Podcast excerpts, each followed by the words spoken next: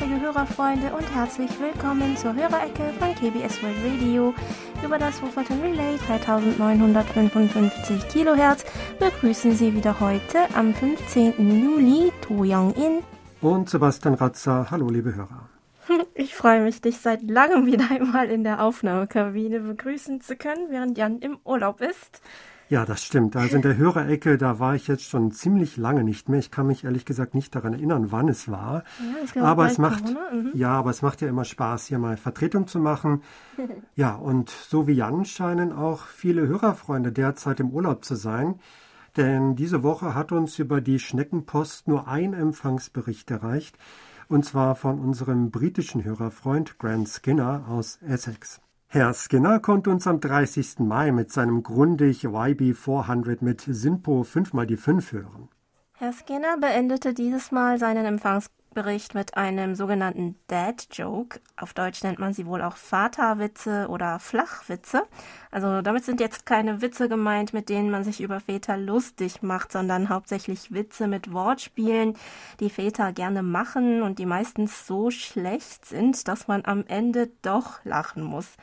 Manche sind so skurril, dass einem einfach die Worte fehlen. Manche versteht man vielleicht erstmal gar nicht. Und manchmal kann man zumindest darüber lachen, dass der Witze, äh, Witzerzähler das Ganze lustig findet.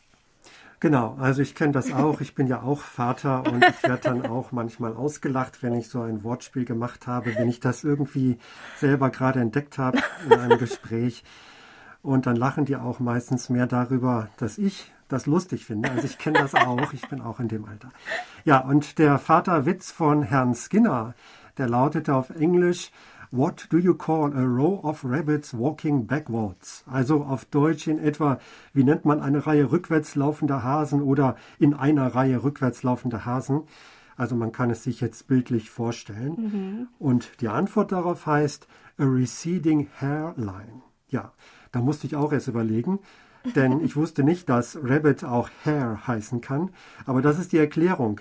Also das Wortspiel bedeutet, oder das Wortspiel kommt daher, dass im Englischen das Wort Hair für Haar ähnlich klingt wie Hair für Hase. Mhm. Und dann kann man es verstehen. Ja, ja stimmt. Ähm Jetzt müssen wir aber noch erklären, was eigentlich der Witz war. Ähm, das Ganze heißt also äh, a receding hairline. Also das Wortspiel ist dann ja. Nicht die Hasen ziehen sich zurück, sondern, sondern es ist der, der Haaransatz, der zurückgeht. Also wirklich schwierig zu erklären, ja. aber doch irgendwie ganz witzig, wenn man das einmal verstanden hat. Ja, und fühle mich auch irgendwie betroffen. Gar nicht so schlecht, da kenne ich ähm, schlechtere Dad-Jokes, muss ich sagen. Auf jeden Fall kreativ.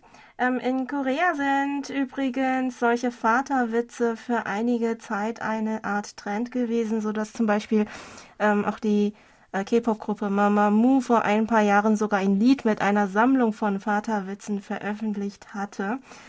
Vaterwitze sind aber immer noch beliebt bei den Älteren, womit sie, die, äh, womit sie die Jüngeren zum Lachen zu bringen versuchen. Aber komischerweise kommen diese Witze auch wirklich nur bei Personen ab einem bestimmten Alter an. Ähm, vor ein paar Tagen war ich zum Beispiel mit dem Taxi unterwegs und der Taxifahrer war ein begeisterter Vaterwitz-Fan, sodass ich mir während der ganzen 15-minütigen Fahrt fast, ja, ich glaube, so um die 30 solcher Witze bzw. Witzfragen anhören und sie auch lösen musste.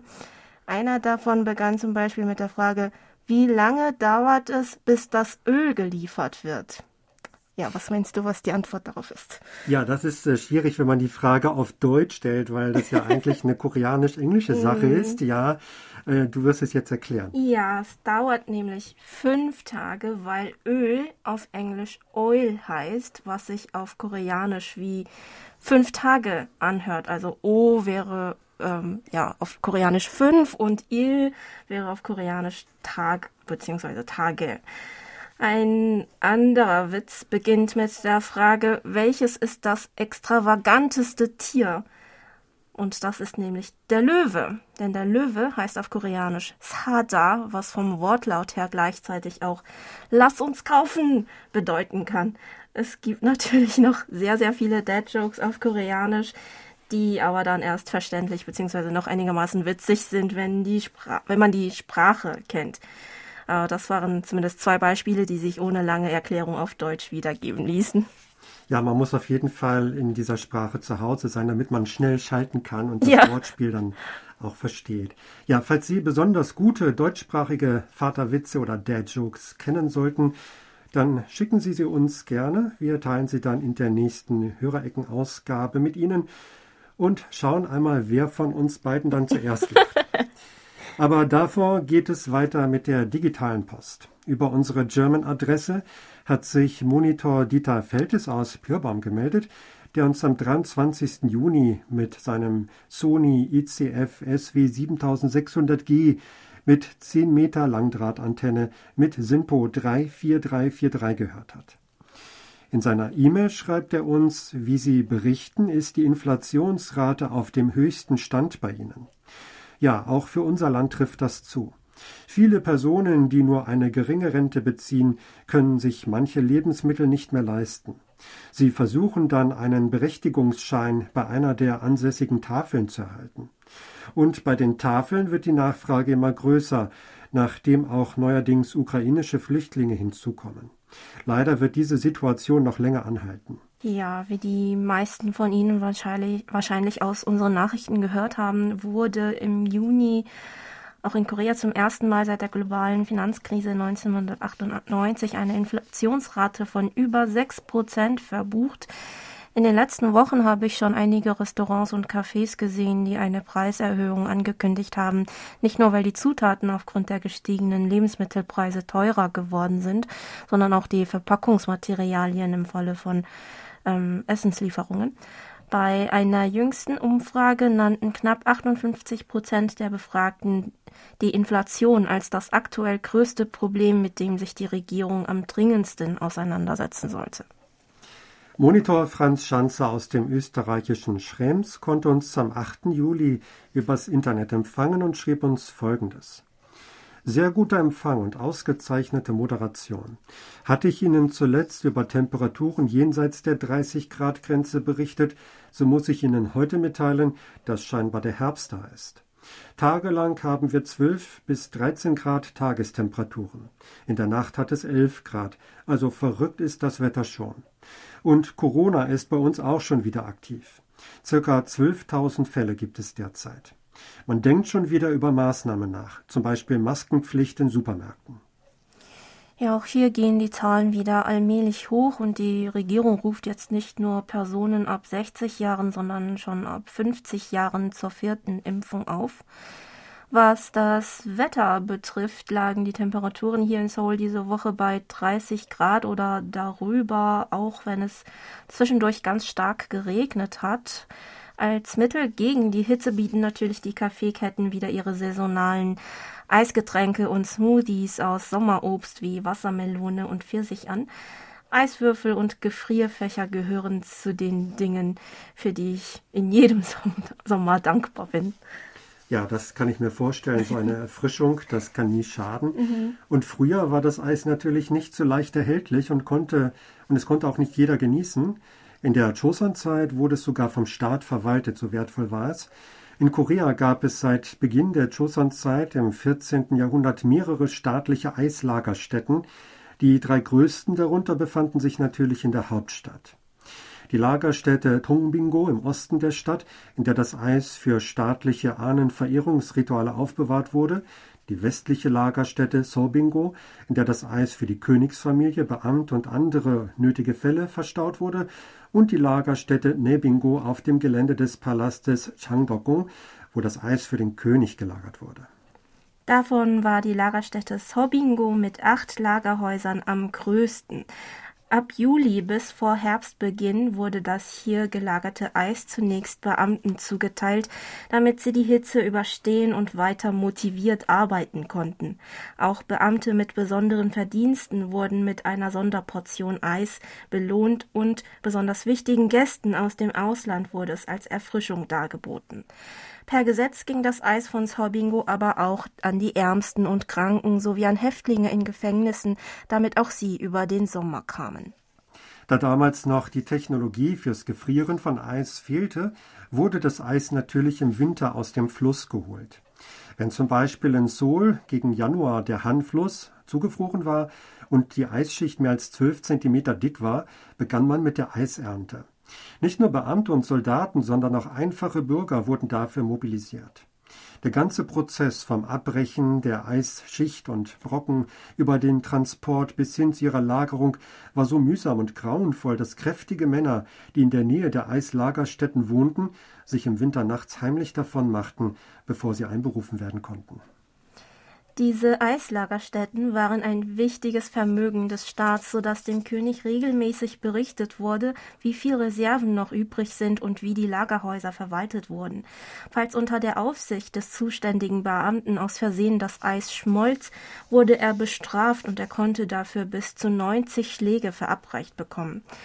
Dieses System der staatlichen Eislagerhäuser wurde schließlich 1898 abgeschafft, aber man kann noch bis heute Spuren davon finden, wie sie zum Beispiel im Namen des Viertels Sobingodong in Seoul, wo sich einst die Westlagerstätte befand, ähm, sodass das Viertel danach benannt wurde.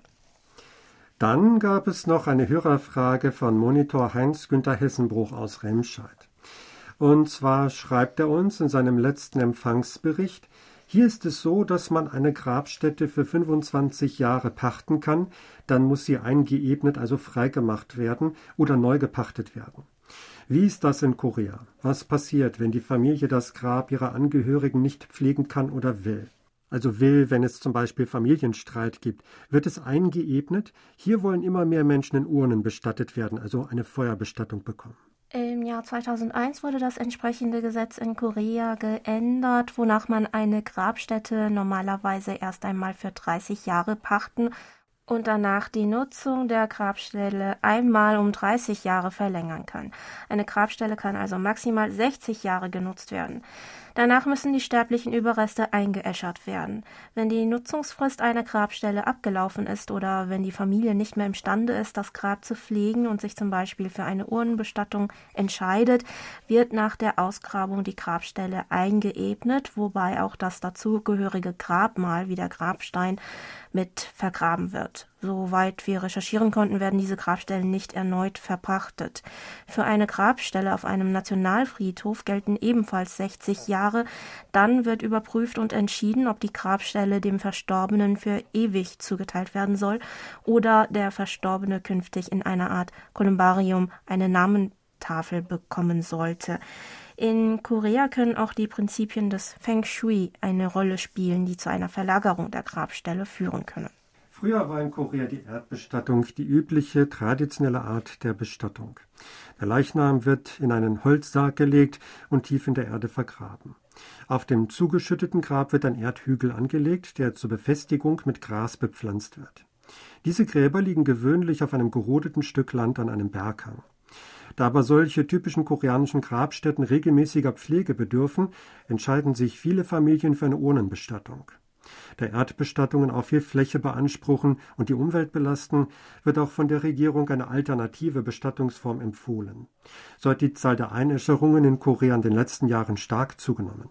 Laut Angaben des Gesundheitsministeriums und des Statistikamtes machten die Feuerbestattungen im letzten Jahr einen Anteil von über 90 Prozent an den gesamten Bestattungsfällen aus, was aber auch zum Teil auf die Corona-Pandemie zurückgeht. Damit wächst auch die Zahl von Bestattungsanlagen für Urnen. Bestattungsurnen werden je nach Art der Anlage in der Erde vergraben oder in Kolumbarien aufbewahrt. Es gibt Kolumbarien, die in Form von Mauern im Freien stehen, aber auch solche, die in einem Gebäude untergebracht sind. Im letzteren Fall sind dann mehrere Räume mit Kolumbarien ausgestattet, in denen die Urnen in einzelnen Fächern gestellt werden und mit einem Türchen aus Glas verschlossen werden. Ins jeweilige Fach können Bilder des Verstorbenen und seiner Familienangehörigen, Briefe an den Verstorbenen oder auch künstliche Blumen zusammen hineingelegt werden. Auch die Naturbestattung, wie zum Beispiel die Baumbestattung, wird immer mehr nachgefragt. Wie man der Verstorbenen gedenkt und sich an sie erinnert, sieht natürlich in jeder Kultur oder bei jeder Person anders aus. König Sejong, der Erfinder der koreanischen Schriftzeichen, gedachte zum Beispiel der verstorbenen Königin Sohon, indem er poetische Verse niederschrieb. Dieses Werk mit dem Titel Der Mond gespiegelt in tausend Flüssen, das Leben des Buddha Gautama steht im Zentrum der Vorrunde des diesjährigen Koreanisch-Wettbewerbs von KBS World Radio. So wie König Sejong in diesem Werk seine Liebe zu seiner Gemahlin und seinen Wunsch nach Frieden im Land zum Ausdruck gebracht hat, werden nun die Teilnehmerinnen und Teilnehmer des Wettbewerbs dazu aufgefordert, auf Koreanisch ein etwa einminütiges Video zu einem der folgenden drei Themen aufzunehmen. Thema Nummer eins ist die Liebe. Erzählen Sie uns zum Beispiel über die Liebe zu Ihrer Familie, Ihren Liebsten, Ihren Freunden, Haustieren, zu ihrem Lieblings-K-Pop-Star oder auch über ihre Liebe zur koreanischen Sprache. Sie können also in ihrem Video jede Art von Liebe thematisieren. Thema Nummer zwei ist der Frieden. Erzählen Sie uns Ihre Meinungen und Gedanken zum Thema Frieden.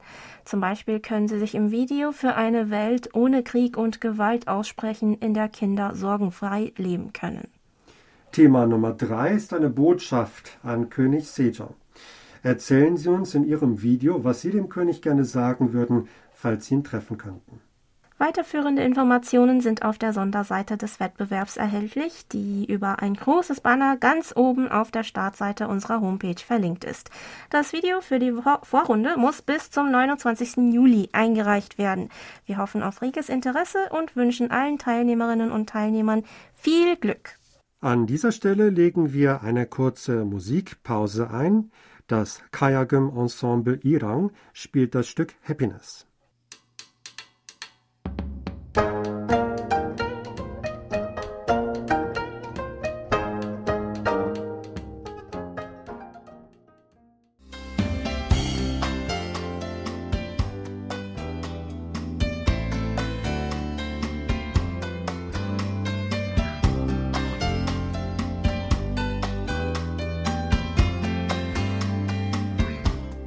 Und nun kommen wir zu den Medientipps. Auch diese Woche wieder ein herzliches Dankeschön an Monitor Erich Kröpke für die Zusammenstellung. Am Dienstag, dem 19. Juli um 22.35 Uhr gibt es bei Arte die Dokumentation Dollar Heroes, Devisen für den Diktator.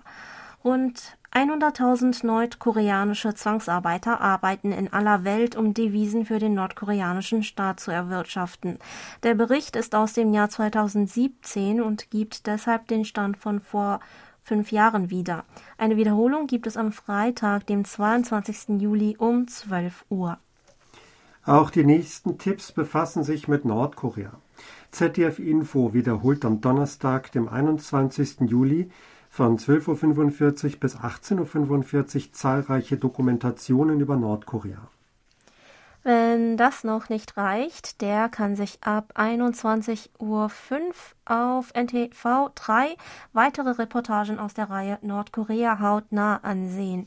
Die Folgen aus dem Jahr 2020 werden erstmals im Free TV gezeigt und haben die Themen Cybercrime als neue Waffe, ein krimineller Staat und der nächste Herrscher. Nach längerer Zeit ist auch wieder einmal ein Radiotipp dabei. Das österreichische Kulturprogramm Ö1 hat am Sonnabend, dem 16. Juli um 19.05 Uhr in der Reihe Tau aus den Religionen der Welt den Beitrag Das Land der Morgenstille, was steckt hinter der koreanischen Welle im Programm. Geboten wird laut Programmankündigung ein Blick auf die bunte religiös-spirituelle Szene, auf die kulturellen und wirtschaftlichen Hintergründe, auf K-Pop und darauf, was Korea-Fans so an Korea anzieht. Das waren die Medientipps und im Anschluss daran möchten wir nochmal darauf hinweisen, dass seit letztem Freitag der fünfte koreanische Film unserer Filmreihe K-Kino auf dem YouTube-Kanal KBS World Radio zu sehen ist.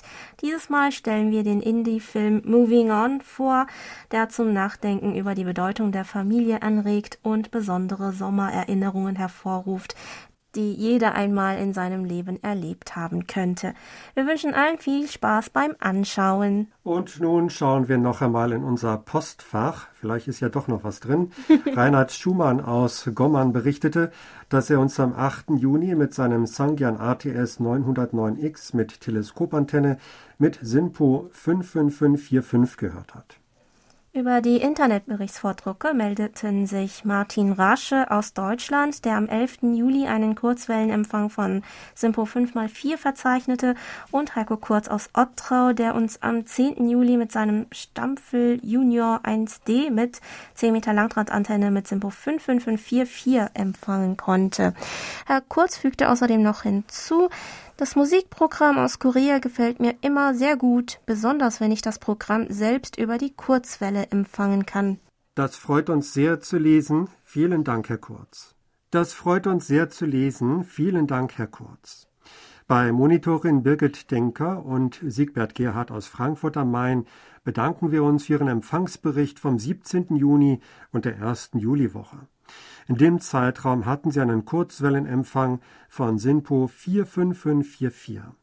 Dazu schreiben sie uns noch die Kurzwelle auf 3955 Kilohertz über das Wufferton Relay ist hier in Frankfurt am Main signalstark und in bester Audioqualität problemlos zu empfangen.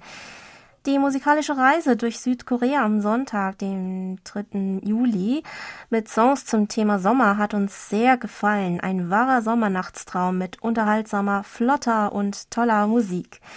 Die traditionelle instrumentale Musik zum ersten Regen in der Hörerecke am 8. Juli war ebenfalls toll. Man konnte die Regentropfen spüren. Bei uns in Frankfurt am Main wird Regen dringend ersehnt, es winken aber nur Trockenheit und Temperaturen in Richtung 40 Grad Celsius.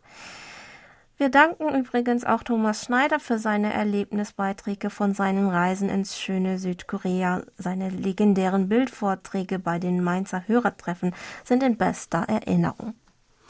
Obwohl hier in Korea derzeit die Regenzeit herrscht, sind vom Regen hauptsächlich die mittleren Regionen betroffen, während die südlichen Provinzen unter Dürre leiden, so dass viele Bauern wegen der Ernte sehr besorgt sind. Dort wünscht man sich ebenfalls Regen. Dann berichteten uns Frau Denker und Herr Gerd noch in Bad Nauheim-Steinfurt wird vom 15. bis 18. Juli 2022 das 47. Steinfurter Rosenfest gefeiert. Einhunderttausende wunderschöne Rosen, ein Rosenmuseum und am Sonntag der Rosenkorso bieten den Besuchern erlebnisreiche Ausflugstage in die schöne Wetterauer Gegend, rund 30 Kilometer nördlich von Frankfurt am Main und mit dem ÖPNV gut erreichbar. Es wird sehr viel Besucherandrang erwartet. Ja, das ist sicherlich ein ganz tolles Ausflugsziel. Wir wünschen Ihnen dabei viel Spaß. In Seoul ist die Rosenzeit schon im Juni gewesen, aber im Juli und August kann man sich hier über die Lotusblüten in Weiß und Rosa freuen. In diesem Zeitraum finden deshalb auch landesweit verschiedene Lotusblütenfestivals statt, die dieses Jahr infolge der Lockerungen der Corona-Auflagen großteils wieder stattfinden und ebenfalls viele Besucher willkommen heißen werden. Frau Denker und Herr Gerhard sowie auch andere Hörerfreunden haben Jan noch einen schönen Urlaub und viel Glück und viel Spaß mit dem 9-Euro-Ticket bei seinen Fahrten rund um den Harz gewünscht. Ich hoffe, er hat das noch mitbekommen.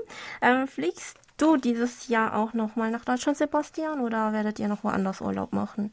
Ja, das steht noch gar nicht so fest. Also ich habe schon das Ziel, vielleicht äh, im Herbst noch einmal zu fliegen, mhm. allerdings dann wohl alleine. Ah. Und ja, wir müssen mal schauen, wie sich die Lage entwickelt. Jetzt steigen die Zahlen wieder. Ja, das ist immer so wirklich schwierig. Da muss man so das richtige Timing haben. Ja. Mein Mann und ich überlegen auch gerade, ob wir ins Ausland reisen sollten oder nicht. Mein Mann würde gerne ins Ausland fliegen, während mir eine Reise im Inland zunächst noch ähm, ja, lieber wäre.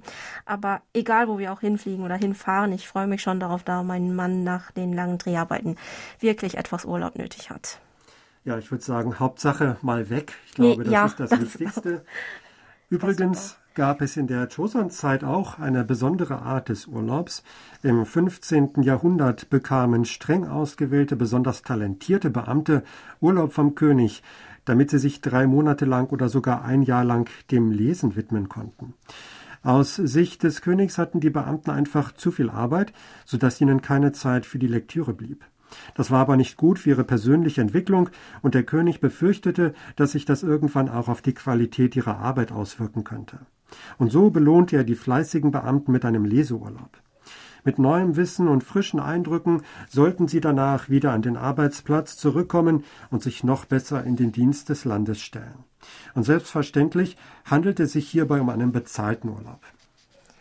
Aber einen kleinen Haken hatte das Ganze doch. Zunächst wurden die beurlaubten Beamten nach Hause geschickt, da waren die Staatsdiener aber meistens abgelenkt und kamen nicht zum Lesen.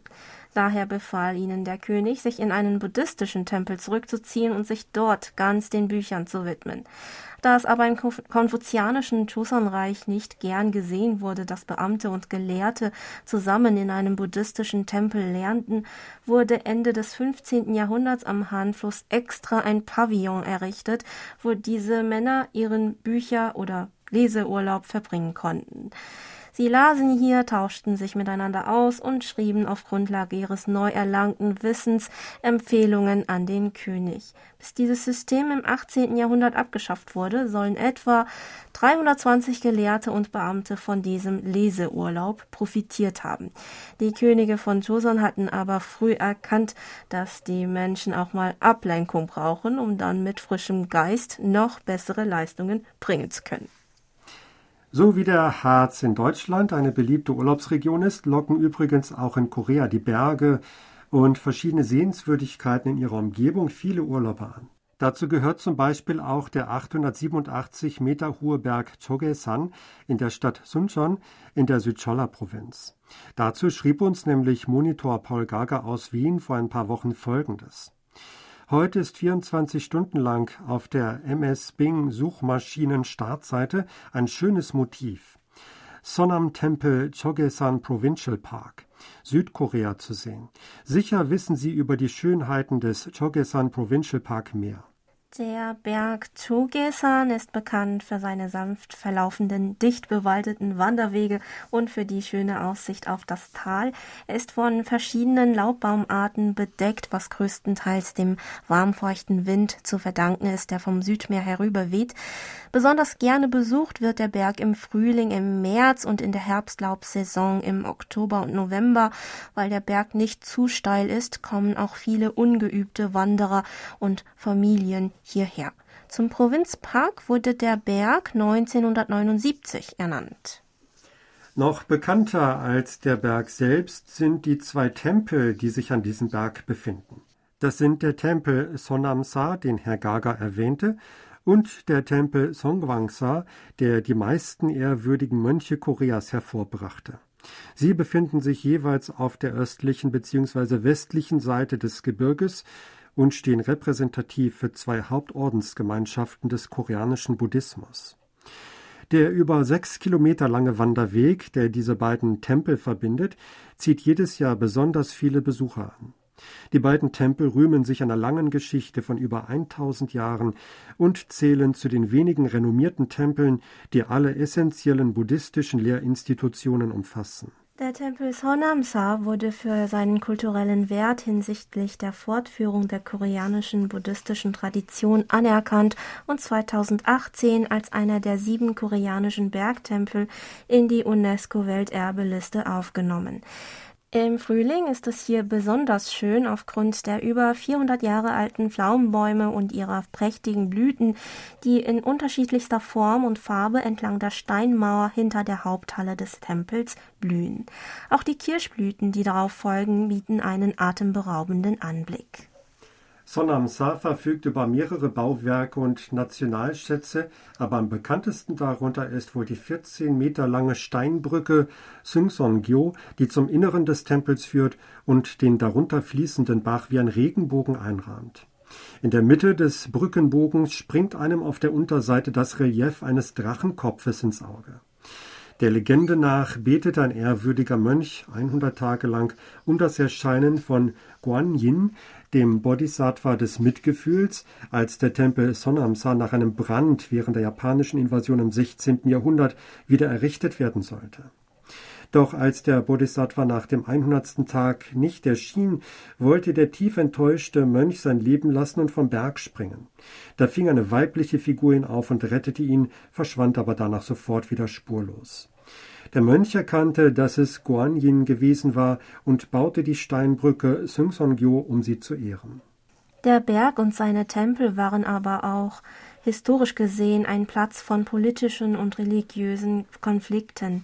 Während des Koreakriegs war der Berg Chogesan für die kommunistischen Anhänger ein wichtiger Stützpunkt und eine wichtige Passage zum Gebirge Chirisan, wo sich damals ihr Hauptquartier befand. Das Tal Hongol, das nicht weit weg vom Tempel Songgangsa liegt, war eins ihrer Verstecke, wo bis zum Schluss heftige Kämpfe ausgetragen wurden. Der andere Konflikt, der bis heute noch anhält und die beiden Tempel des Bergs prägt, entbrannte zwischen den Mönchen kurz nach dem Ende des Koreakriegs 1953. Während es im koreanischen Buddhismus traditionell nicht üblich war, dass Mönche heiraten, gab es in Korea durch den Einfluss des japanischen Buddhismus viel mehr verheiratete als zölibatäre Mönche.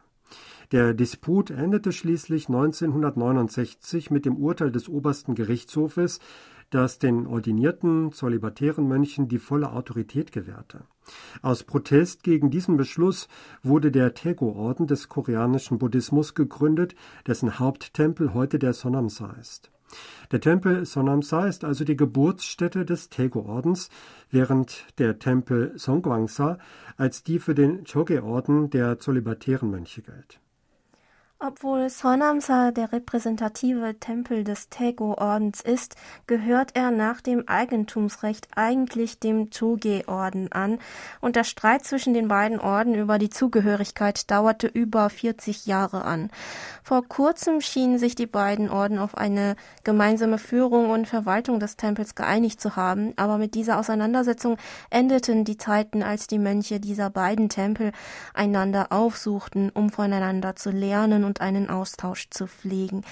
Aber vielleicht finden die Mönche der beiden Orden nun einen neuen Weg der Zusammenarbeit, der zur Entwicklung des koreanischen Buddhismus beitragen könnte.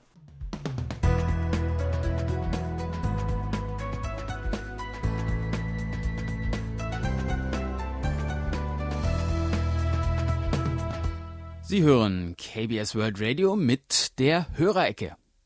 Geburtstagsecke. Heute gehen unsere Glückwünsche an Harald Süß in Straßhof, Hans-Günther Kassack in Wuppertal und Horst Krüger in Hannover. Im Namen der Redaktion und von Monitor Bernd Seisser gratulieren wir allen ganz herzlich zum Geburtstag. Und Sie hören jetzt noch etwas Musik. Mamamoo singt Aje Gege, also Dad Jokes. Age, age, age, age, age, age.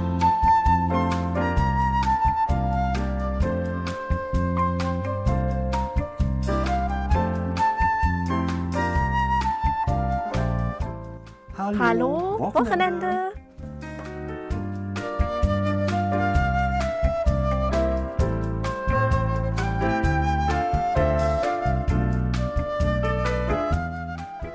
Sommer gibt es diverse Angebote für Aktivitäten, die mit Wasser zu tun haben. So etwas ist immer gut, um die Hitze vergessen zu machen. Wunderschöne Strände im Westen, Osten und Süden, die eiskalten Bäche in den Bergen und die Erlebnisbäder mit ihren Attraktionen locken viele Besucher an. Aber ein Tag in Freizeitparks oder Erlebnisbädern kann ziemlich kostspielig werden. Viel günstiger, aber für Kleinkinder mindestens genauso spannend sind zum Beispiel die öffentlichen Freibäder am Fluss Han in Seoul, die in diesem Sommer erstmals nach drei Jahren wieder geöffnet haben. Das erste öffentliche Freibad am Fluss Han wurde 1898 im Viertel Chamwon-dong eröffnet. Anschließend folgten einige weitere. Dieses Jahr haben seit Ende Juni bis zum 21. August vier Freibäder und zwei Wasserspielplätze am Hanfluss täglich von 9 bis 19 Uhr geöffnet.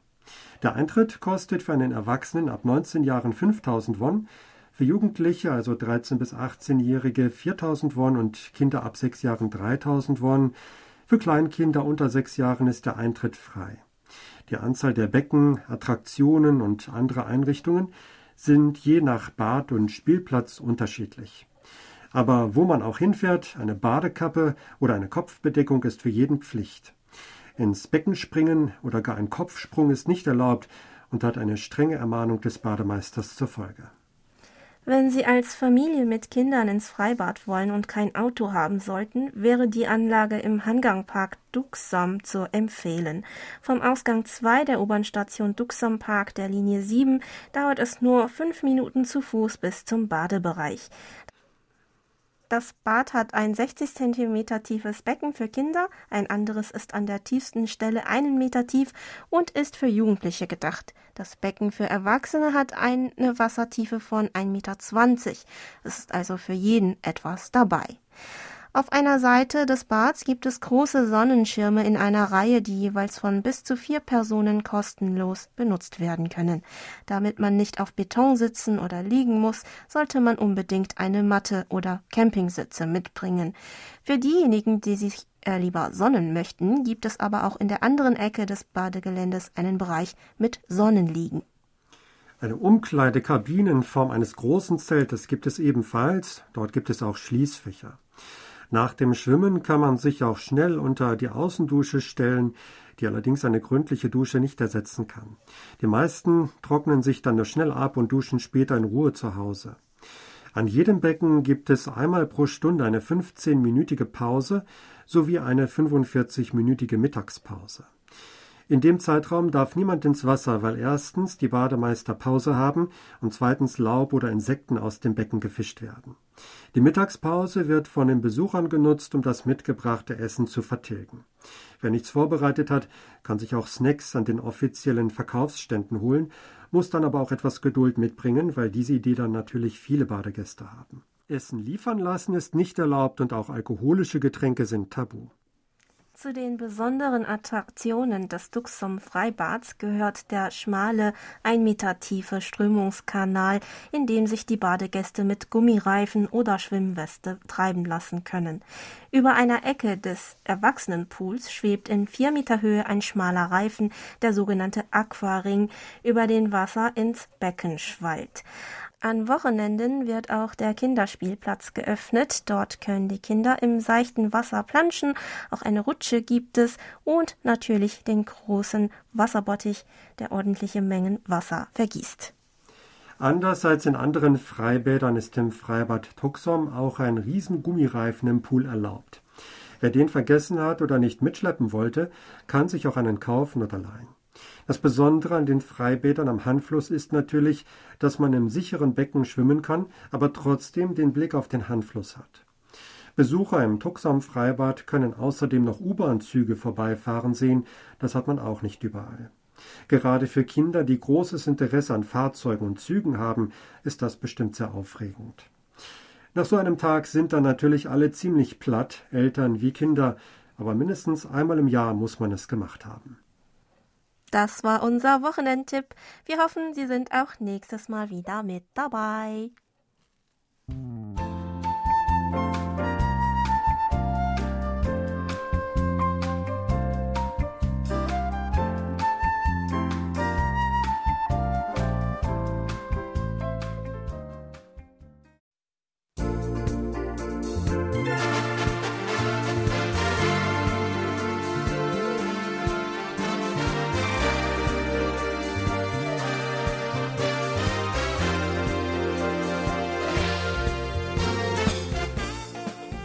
Das war's dann wieder für heute. Vielen Dank fürs Zuhören und ein schönes Wochenende wünschen Ihnen To Young In und Sebastian Ratzer. Auf Wiederhören und bis nächste Woche.